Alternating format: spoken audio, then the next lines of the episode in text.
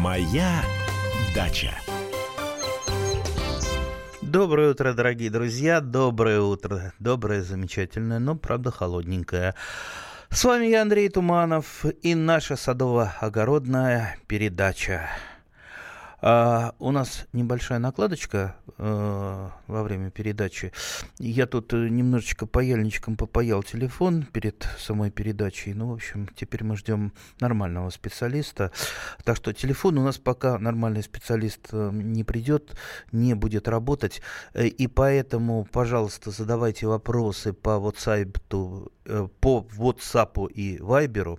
И его номер, я напомню, это 8 867 200 ровно 9702. Еще раз 8 967 200 ровно 9702. Ну а когда телефончик сделают, тогда я его и назову, и мы уже поговорим в прямом эфире. Ах, да, приехал я в Россию на днях и ужаснулся. Минус 2 градуса.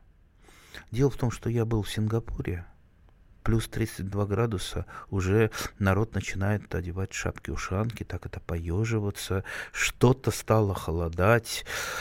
А, в общем-то, Сингапур очень интересная страна, а, и, э, может быть, мы как-нибудь посвятим этой замечательной стране, где есть что посмотреть, э, да и зачем посмотреть, да и чему поучиться, и, кстати, чему мы их можем поучить, отдельную передачу. Ну, а пока давайте обернемся к нашим все-таки холодным краям, кстати, сингапурцы очень удивились, эм, когда я утром э, на завтрак взял морковку, э, морковный сок. Они говорят, о, Андрей, Андрей, вы кушаете, э, любите экзотические соки.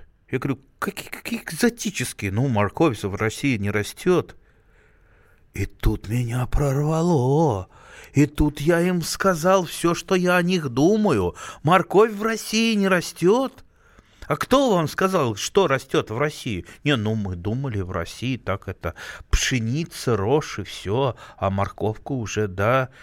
Я говорю, у нас в России все растет, абсолютно все растет. Было бы только желание. У меня лимоны растут, и ничего, субтропические растут. Бананов пока еще не получалось, но я знаю человека, который э, в виде опыта, да, это был опыт, это был опыт где-то лет 10 назад, он вырастил банан, да, в, открытом грунте, ну там очень сложно, он потратил очень много сил, очень много денег, но он вырастил банан, да, это единственный банановод, почетный банановод э, России.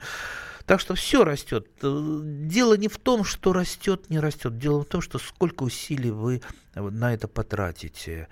А, и усилия иногда, они бывают более приятны, чем, а, а, чем сам продукт. Понимаете, вот, например, вот чертом не дался этот лук, который я вырастил, наверное, полтонны. Ну, просто у знакомых, оставался в магазине на выброс э, лук-севок. Они говорят, заберешь или мы выкинем? Ну я что, я, я, я вот, я, я как мог ответить, а? Выкидывайте лук-севок, да? Я, конечно, приехал и забрал. Потом проклинал себя, зачем мне столько лука? Вот теперь ем лук каждый день по несколько луковиц. Говорят, здоровью полезно. Так, у нас уже первые, первые, не знаю, как это назад, а, вот сайпики пошли. А у нас на Урале по утрам морозит по 20-25 градусов, Константин. Ну, разве это морозит?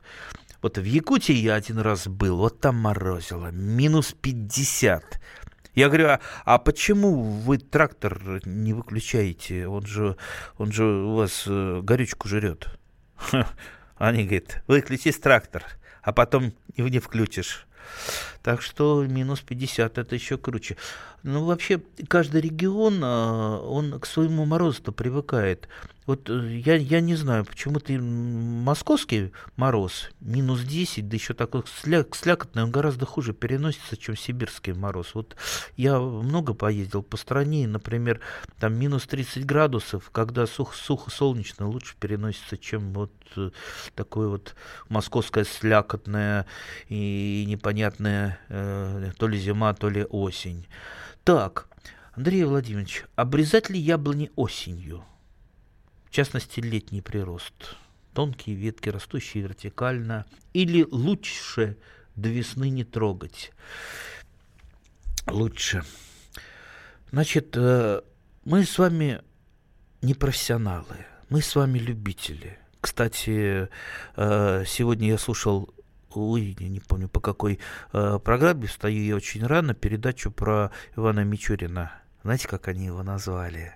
У меня прям бальзам на душу.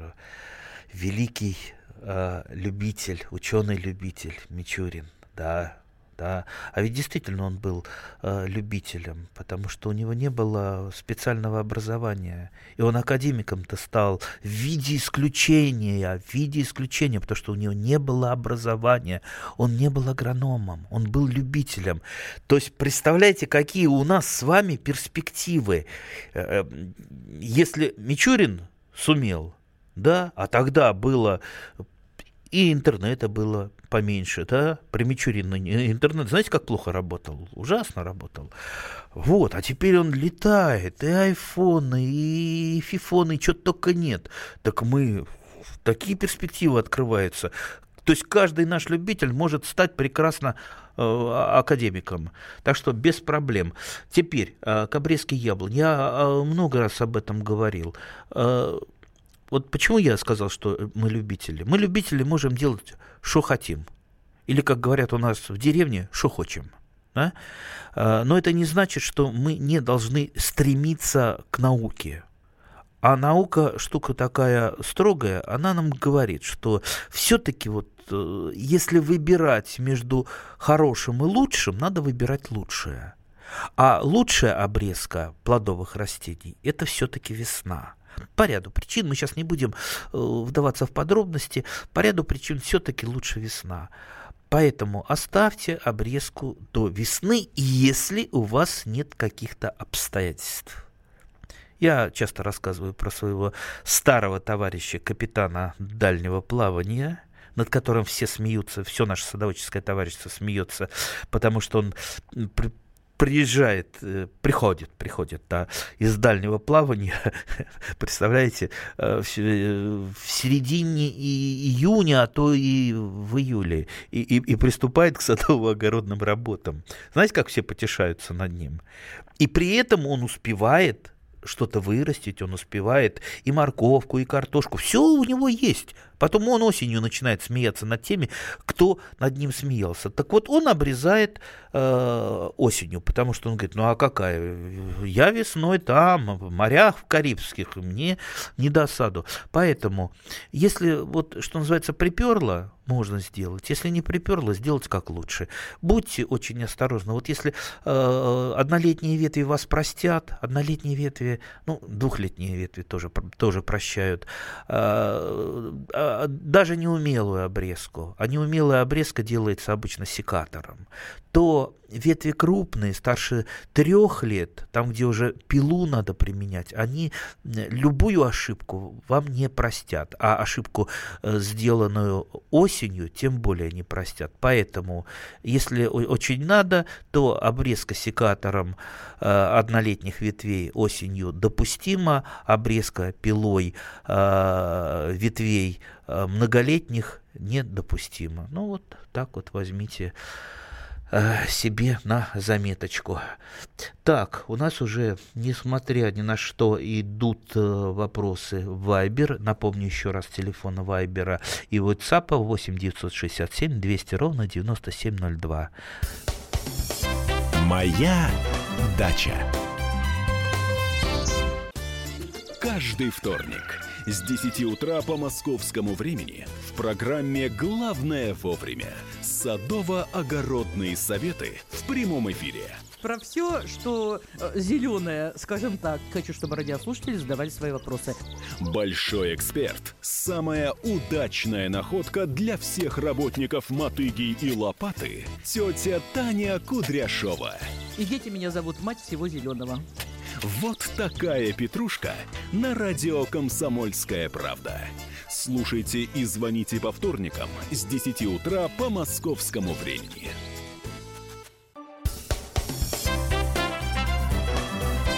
Моя дача. А мы продолжаем нашу садово-развлекательную передачу. С вами по-прежнему я, Андрей Туманов. Телефон у нас по-прежнему не работает, но у нас работает WhatsApp и Viber. А, куда вы можете писать? Ну, даже это в чем-то удобнее. Так, э, Кирилл нам пишет, какие растения лучше всего удобрять яичной скорлупой? Намолол уже целую банку. Кирилл, знаете, мне тут вот вспоминается старый анекдот, я его немножко переначу. А, вот сидит обезьяна, и, и, и у нее там целая банка яичной скорлупы. А, идет слон и спрашивает, обезьяна, а зачем тебе яичная скорлупа? Она говорит, слон, я тебе не скажу. Не, ну скажи, мне так жутко интересно. Ну, дай 100 рублей, тогда скажу. Ну, хорошо, вот тебе 100 рублей, мне же интересно. Вот, дал ей 100 рублей. Э, ну, говори, что сделаешь с яичной скорлупой. А я ничего не делаю. Мелю да выбрасываю. Ну и дура, что, говорит, обезьяна. Ну, ничего, говорит, дура не дура, а за день уже полторы тысячи заработала. Знаете, что такое яичная скорлупа? Ну, это кальций кальция в почве, ого-го сколько. То, то есть, в принципе, он, э, кальций не является никакой подкормкой, то есть не является макроэлементом. Э, вот то, что раньше советовали, иногда в журналах, в книжках э, использовать яичную скорлупу, ну, это скорее, знаете, такое вот народное, народное, как бы вот не выбросить, э, вот, как, бы просто вот использовать. На самом деле это дело достаточно бестолковое. Ничего плохого не будет, если вы высыпете э, под свои растения яичную скорлупу. Но помните только о том, что растение из э, яичной скорлупы ничего не извлечет. Кстати, я яичную скорлупу тоже собираю, но собираю я ее скорее разбрасываю по саду, особенно по весне, когда птицы начинают гнездоваться, Э, бывает так, что некоторым птицам не, не хватает э, кальция для э, строительства своих яиц, они очень хорошо склевывают вот эту вот скорлупу, заготовленную мною. Кстати, вот такие вот байки насчет э, скорлупы, насчет гвоздей, э, я тоже сам иногда посмеиваюсь над ними, но применяю. Это уже так по привычке.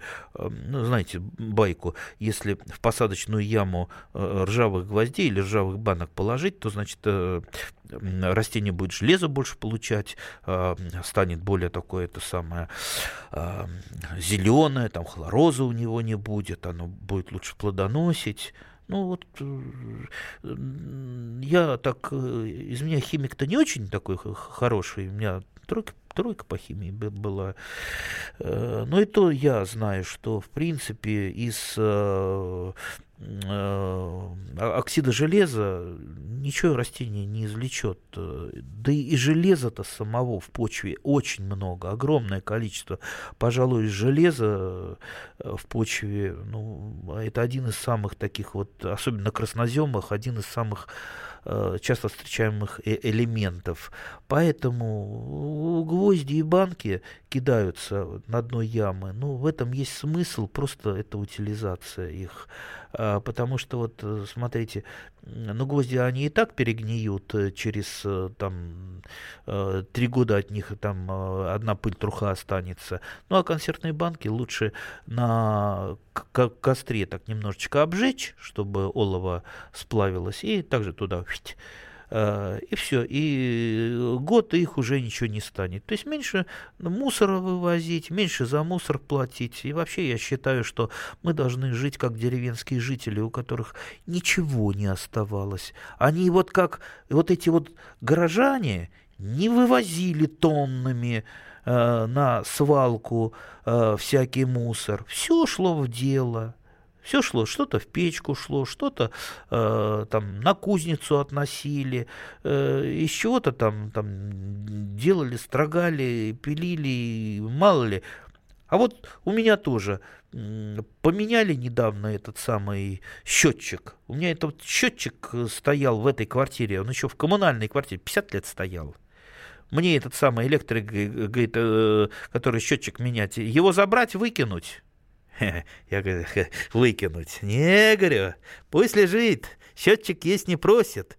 И положил, а сам думаю, ну ж дурак же я, ну, ну зачем мне счетчик, которому 50 лет? И вот тут представьте, у меня из очков выскочили эти самые винтики. Открываю я счетчик, открываю вчера, а там этих винтиков именно такого размера целая куча. Отремонтировал очки. Слушайте, кто умней? Электрик, который хотел выкинуть, или я? Вот так вот. Это я не хвастаюсь, это я просто говорю, что деревенские жители, они были люди мудрые, они э, жили в более жестких условиях, и поэтому они берегли все. Так, э, э, добрый день. Надо ли на зиму э, обрезать и укрывать э, гортензии? Город Саратов. Э, гортензии, посмотрите, вызрели ли ваши гортензии. То, что не вызрело, конечно, лучше э, не одревеснело, лучше э, обрезать, потому что все равно засохнет, а укрывать... Э, укрытие штука такое, к которому я отношусь достаточно неоднозначно. Я считаю, что лучшее укрытие это все-таки снег. Под снегом Э, все зимует, э, зимует лучше. Неумелое укрытие – это хуже, чем вообще не укрытие. И э, у меня есть один знакомый, который э, тоже очень долго думал, спорил, решал, а он, у него такой научный э, подход, он сам профессор, причем настоящий профессор такой неделанный, он э, говорит, и вот я не хочу завести розарий, но я не знаю, укрывать розы, не укрывать, я прочитал массу литературы. Э, можешь с научной точки зрения мне что-то вот посоветовать? Я говорю, а какие розы? Он говорит, я не знаю. Я говорю, ну вот уже минус, минус полпрофессора, ты э, что-то, значит, э, исходные данные привез, а не знаешь, какие исходные данные. Тогда, говорю, поступай так. Высади все розы у себя и не укрой. У тебя часть, допустим, погибнет, часть останется. Но та часть, которая останется, э, тебе уже не надо будет э, мучиться их укрывать.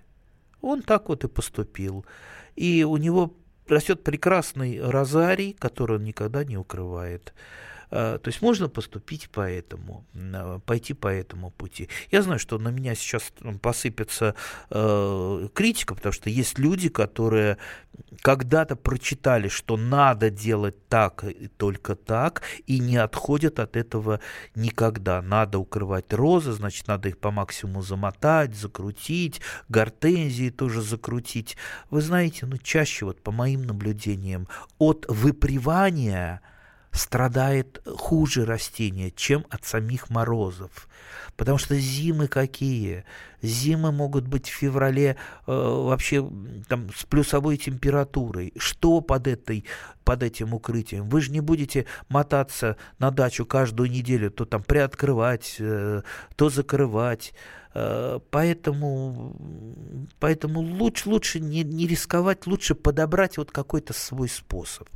И всех, кто сомневается, я всегда отсылаю к храму Христа Спасителя.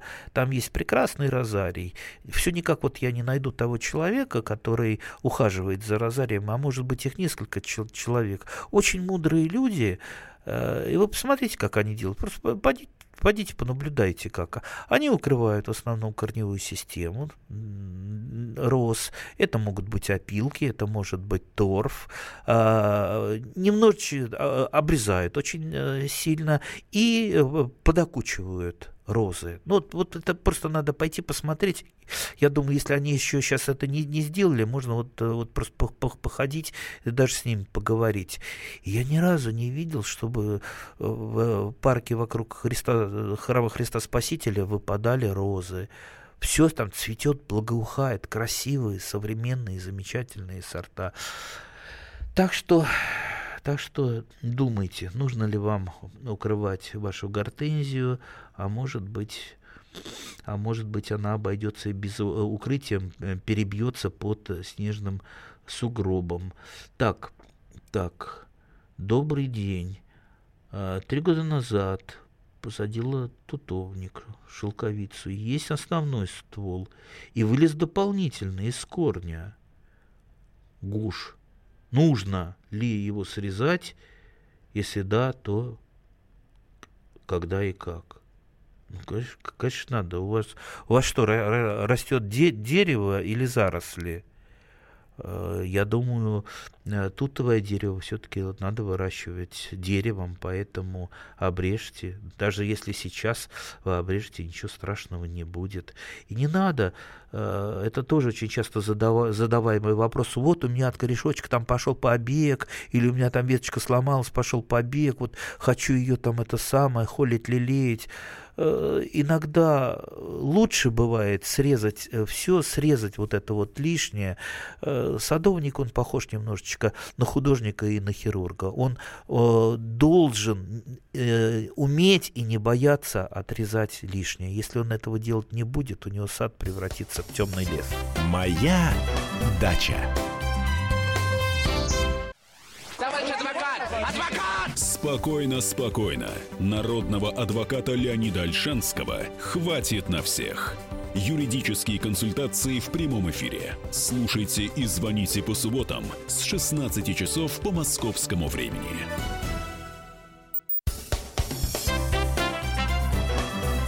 Моя дача.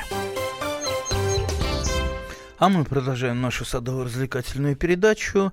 WhatsApp и Viber 8 967 200 ровно 9702. Наш студийный номер телефона, похоже, все-таки не работает. Все, больше паяльника мне не дадут. Так, пришел длинный-длинный-длинный-длинный вопрос. Елена Светошова э, спрашивает э, очень длинно про свои юридические дела. Уважаемая Елена, ну у нас вот передача ну, не юридическая, и я сам не юрист. Я, конечно, там знаю, понимаю много, но я не юрист. Юрист это профессия, это другая профессия. И я вот э, да, сегодня в 4 вечера вы позвоните народному адвокату, а, по-моему, Альшанский, замечательный человек. А, я вот даже не понял, э, значит, суд в составе отказал в удовлетворении этих требований, первая инстанция удовлетворила эти требования администрации все, у меня это самое начинается дрожь в руках, и, и мне хочется что-то разбить. Ей-богу, это не ко мне. А, либо, э, либо к Альшанскому звоните, либо ищите уже там э, телефоны Союз садоводов, идите. Тем более, ну, не, нельзя лечить э, и давать такие консультации по телефону, потому что там надо разбираться с документами, с документами. Так, э, где и в каком питомнике Москвы можно купить саженец облепихи сортовой? Хочу вырастить рядом с домом. Дмитрий из Зеленого Града, из Зеленограда. Любой питомник. Любой. Вы, вот, вот, вы, вы думаете, что а, вот я вам назову самый лучший питомник, или вот а, а, по, лево, по, по лево побережью или там в Зеленограде хуже питомники, а, а где-то лучше? Знаете, вот если питомник профессиональный, профессиональный. Это не обязательно научный питомник, не обязательно э, там питомник там Тимирязевки, там Бирюлевского института. Это может быть просто, просто, просто питомник. Он в любом случае профессиональный. То есть вас там уже не обманут. Э, то есть это не рыночная какая-то торговля, где там, там всякие, на, на всяких выставках продают, иногда в магазинах. Вот там обман идет, обман и жульничество. Я уж не говорю про интернет. Я уж не говорю э, про фирму Беккер, которая, э, ну, ну, я не знаю, за последние годы, э, ну, как только она не обманывала людей. И просто любой питомник идете и выбираете. Если вам хочется э, прислониться, что называется, к, к, к, к, к таким э, к браздам, Э, вот где лучшие селекционные базы той же самой облепихи, это Боцат МГУ, там работают э, селекционеры, и э, станция, и э, научно-исследовательский институт имени Лисовенко в Барнауле. Вот это две такие самые облепиховые точки, где работают лучшие специалисты. Но это селекционеры работают. А э, часто, ну, обычно различается, что селекционеры, они выводят сорта, а уже питомниководы их разводят. И не значит, что, допустим, в Барнаульском институте лучше всего получают именно массовую продукцию, поэтому не заморачивайтесь, езжайте в любой питомник, и самое главное, выберите современный сорт облепихи, потому что если вы выберете э, по совету какой-то там бабушки, или кто-то вам скажет, вот это вот, вот это вот хорошее, эту бери, к сожалению, в последнее время наши питомниководы, они бывают идут на поводу у спроса. А спрос такой, хочу вот это, да, им приходится это вот выдавать. А это, э, оно давным-давно уже устарело. Им говорят, что вот есть гораздо лучшие сорта, устойчивые к болезням. Нет, я хочу вот это и все. Поэтому почитайте предварительно, тем более время есть, э, зима началась, э, фактически уже началась. Почитайте, какую облепиху лучше вам. Лучше несколько сортов облепиха. Облепиха э, есть ранние сорта, есть средние сорта, поздние сорта облепихи есть. Э, есть замечательные сорта э, крупноплодные, которые вот рвать даже приятно, то есть их не выдергиваешь там ноготочками, а просто рвешь пальцами, которые не текут, у которых кожица не обрывается, которые вкусные, не такие вот, как первые сорта, такие полудикие, ядреные, вы их э, горсть съедите, потом будете неделю морщиться, а их нормально можно есть, при этом там все витамины и, и полезные вещества на месте. Так что выберите, выберите хорошие сорта, выберите разного цвета сорта, желтую облепиху, ярко-красную облепиху, оранжевую облепиху. Слушайте, такое счастье. Вообще, облепиха современных сортов, она действительно приносит не только счастье садоводу, но и здоровье. А, вспомните, вспомните э, старого облепиховода Александра Эдельнанта, который дожил до 90, по-моему, 7 лет. И он всегда говорил, я вот ем облепиху каждый день, я далеко-далеко за 100 лет э, переживу. Но, к сожалению, он э, немножечко себя перечислил, он э, немножко пересилил себя. Он ездил с лекциями в этом возрасте. В возрасте 97 лет он ездил по стране с лекциями. То есть облепиха – это ягода здоровья. Будет у вас облепиха, значит, будете здоровы, будете жить долго и счастливо, и счастливо. Кстати, э, скажу вам по секрету, по секрету, мне не, не, недавно Рогозин говорил, тоже по большому секрету, что в, э, э, в, рациона космонавтов введена облепиха. Вот так вот, вот так и сказал. И я, говорит, тоже ем ее.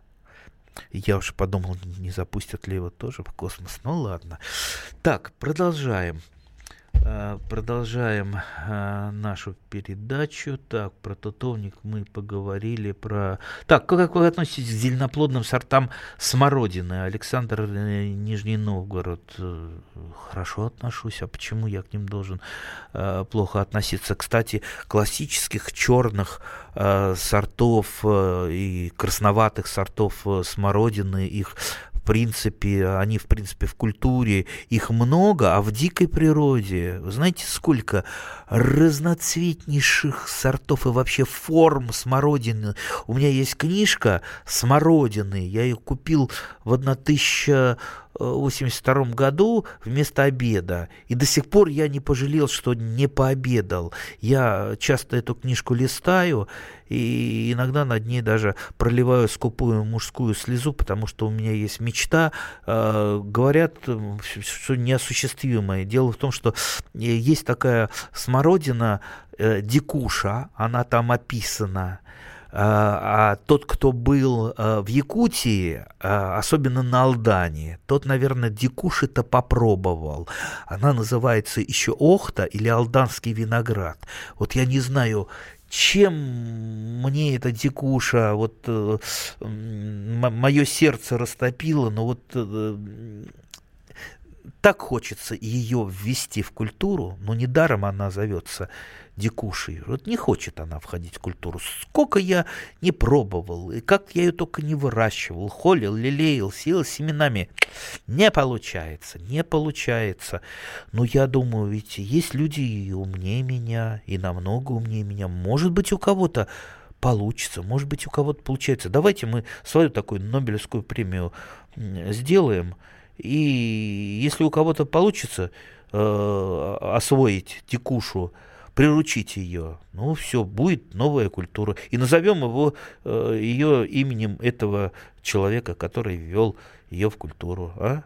Так что по черным смородинам у нас еще громаднейшие перспективы. Наша Сибирь – это кладезь э, разных видов черной смородины. Так что я боюсь, как бы к нам не поехали эти самые э, за генетическим материалом, как в свое время в степи Казахстана э, приезжал такой э, милый человек по фамилии Лефебр, э, и все, он там э, накопал, знаете, такой в очочках, миленький, с очочком, с лопаточкой, накопал, накопал, накопал в Казахстане, а потом э, вывел десятки разных сортов, стал миллиардером, и основные тюльпаны, а, основные тюльпаны, которые мы знаем в России, так называемые дарвиновыми, дарвиновые гибриды, это как раз лефебровские гибриды.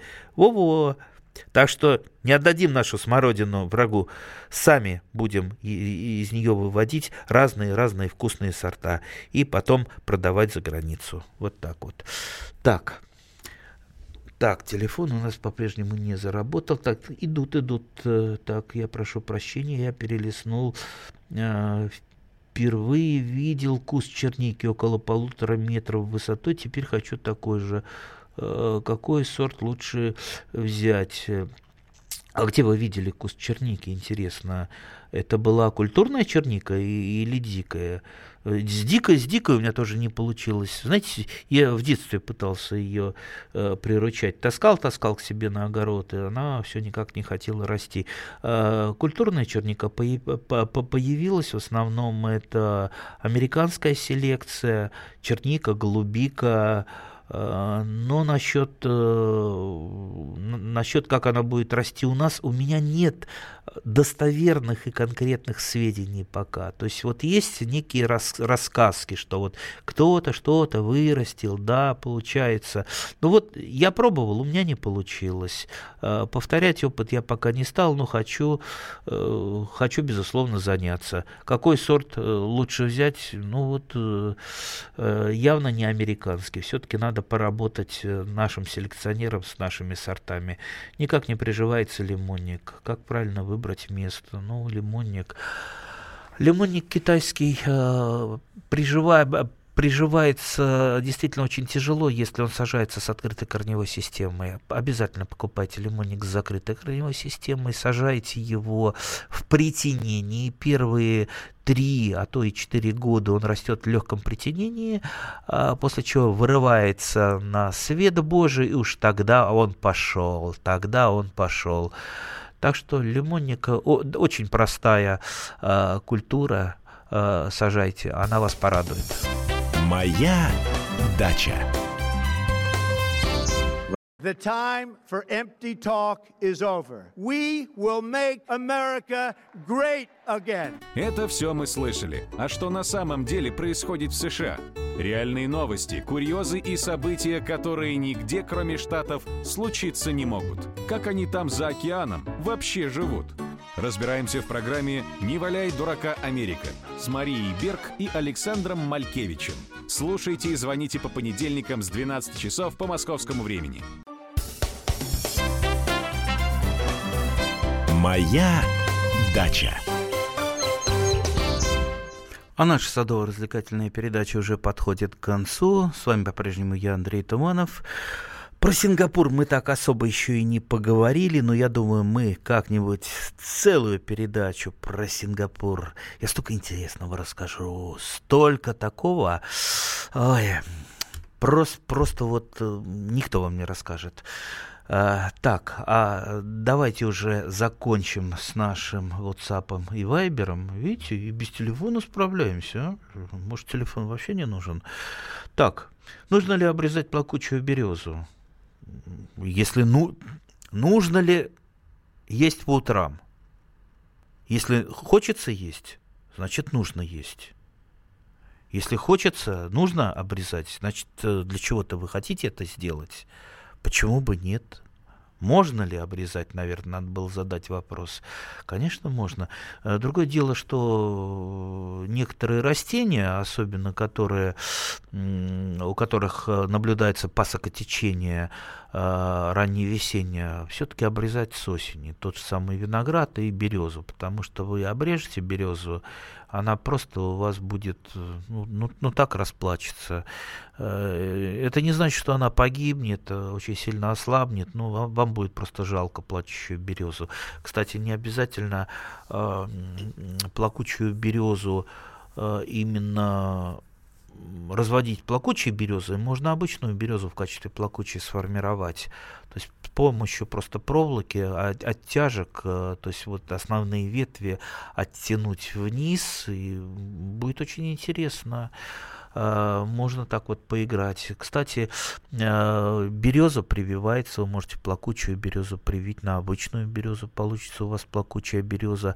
А если вы хотите стать миллионером, миллионером, вот представьте, у нас какая самая дорогая береза? Карельская береза, да, золотом платят. Слушайте, ну она же прививается на обычную березу.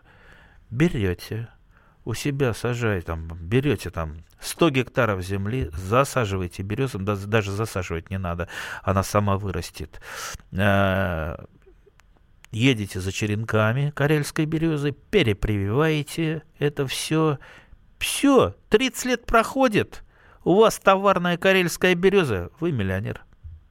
Видите, как все просто. Так, идем дальше. Так, про лимонник я сказал. А, здравствуйте. А правда, что облепих очень неприхотлива к почве? А, ого-го, как неприхотлива. Знаете, за что ее любят китайцы? За неприхотливость. Потому что в Китае есть масса территорий, где ничего не будет расти. Вообще ничего. Это каменистые песчаные территории. Вы думаете, Китай такой населенный из-за того, что там перенаселенный, из-за того, что там просто народу много. Нет, там просто жить э, негде. Там есть вот места, где ничего расти не будет. И хитрые, умные китайцы решили вот такие территории засаживать облепихой, потому что облепихе нужно что? Ей нужна, нужен определенный уровень влаги, а в, на таких территориях там выбраны, где есть э, э, влага, то есть в виде дождей, и все, ей больше ничего не надо, песок, там галька, она растет, тем более облепихе азот не нужен, не нужно ее азотом подкармливать. А азот это самый главный строительный материал. Знаете почему? Потому что облепиха это лоховое растение – а лоховые растения – это одни из немногих э, растений, кустарников, которые сами добывают азот, сами добывают прокорм из воздуха. Сколько у нас в воздухе азота? 76%. 76, бери не хочу, да? А вот и не возьмешь никак. Но облепиха договорилась э, с азотобактером. Это как горох и бобовые. Они договорились, и все. У них на корнях живут клубеньки с азотобактером. Это азотфиксирующие бактерии, которые из воздуха фиксируют азот. Потом он разлагается, и они питаются этим азотом. То же самое облепихи. Видите, какая замечательная культура. И как же мне обидно, что мы были родоначальниками введения в культуру облепихи. Мы выявили основные сорта. И слава и памятник надо поставить селекционерам Института Лисовенко, которые такую громадную работу сделали. А теперь что? А в Китае программа по освоению вот этих залеженных территорий и засаживания их облепихой. И в результате теперь на мировом рынке практически вся облепиха, а это золото, а это доллары, они китайские, они наши. Уже я видел в московских аптеках а, облепиховое масло made in China – Э, так нельзя, надо учиться учиться хотя бы у китайцев. Так что, дорогие друзья, э, ладно, мы уже не исправим, что называется, э, наше правительство. Давайте хотя бы вот сами, сами, сами вот мы посадим облепиху, мы будем э, собирать ее на любых почвах, мы будем жить здор- здорово, мы будем жить счастливо, мы будем дружить с друг другом, э, жить до 100 лет, до 120 лет. Все у нас будет хорошо. Никто к нам вот то, о чем я сейчас рассказал, не придет и не даст. И ни на кого, уж поверьте, рассчитывать не приходится. Ну, что, вот вы последнее время, э, вам что-то дали, вам что-то пообещали? Нет. Поэтому давайте лучше сажать облепиху, давайте сажать э, чернику, давайте сажать лимонник, давайте сажать плакучую березу, давайте сажать все, о чем мы сегодня поговорили и не поговорили. И будет нам счастье. Так что а счастье-то оно складывается в том числе из чего? Оно складывается из того, что мы этим занимаемся и мы это любим. Псы гоняются за котами. Так всегда было и так всегда будет. Такова жизнь. Как подружить домашних питомцев, чем кормить и когда водить к ветеринарам. Каждую субботу в эфире радио «Комсомольская правда» вот такая зверушка. Самая живая программа про братьев наших меньших. Советы ветеринара Ильи Середы. Не пропустите.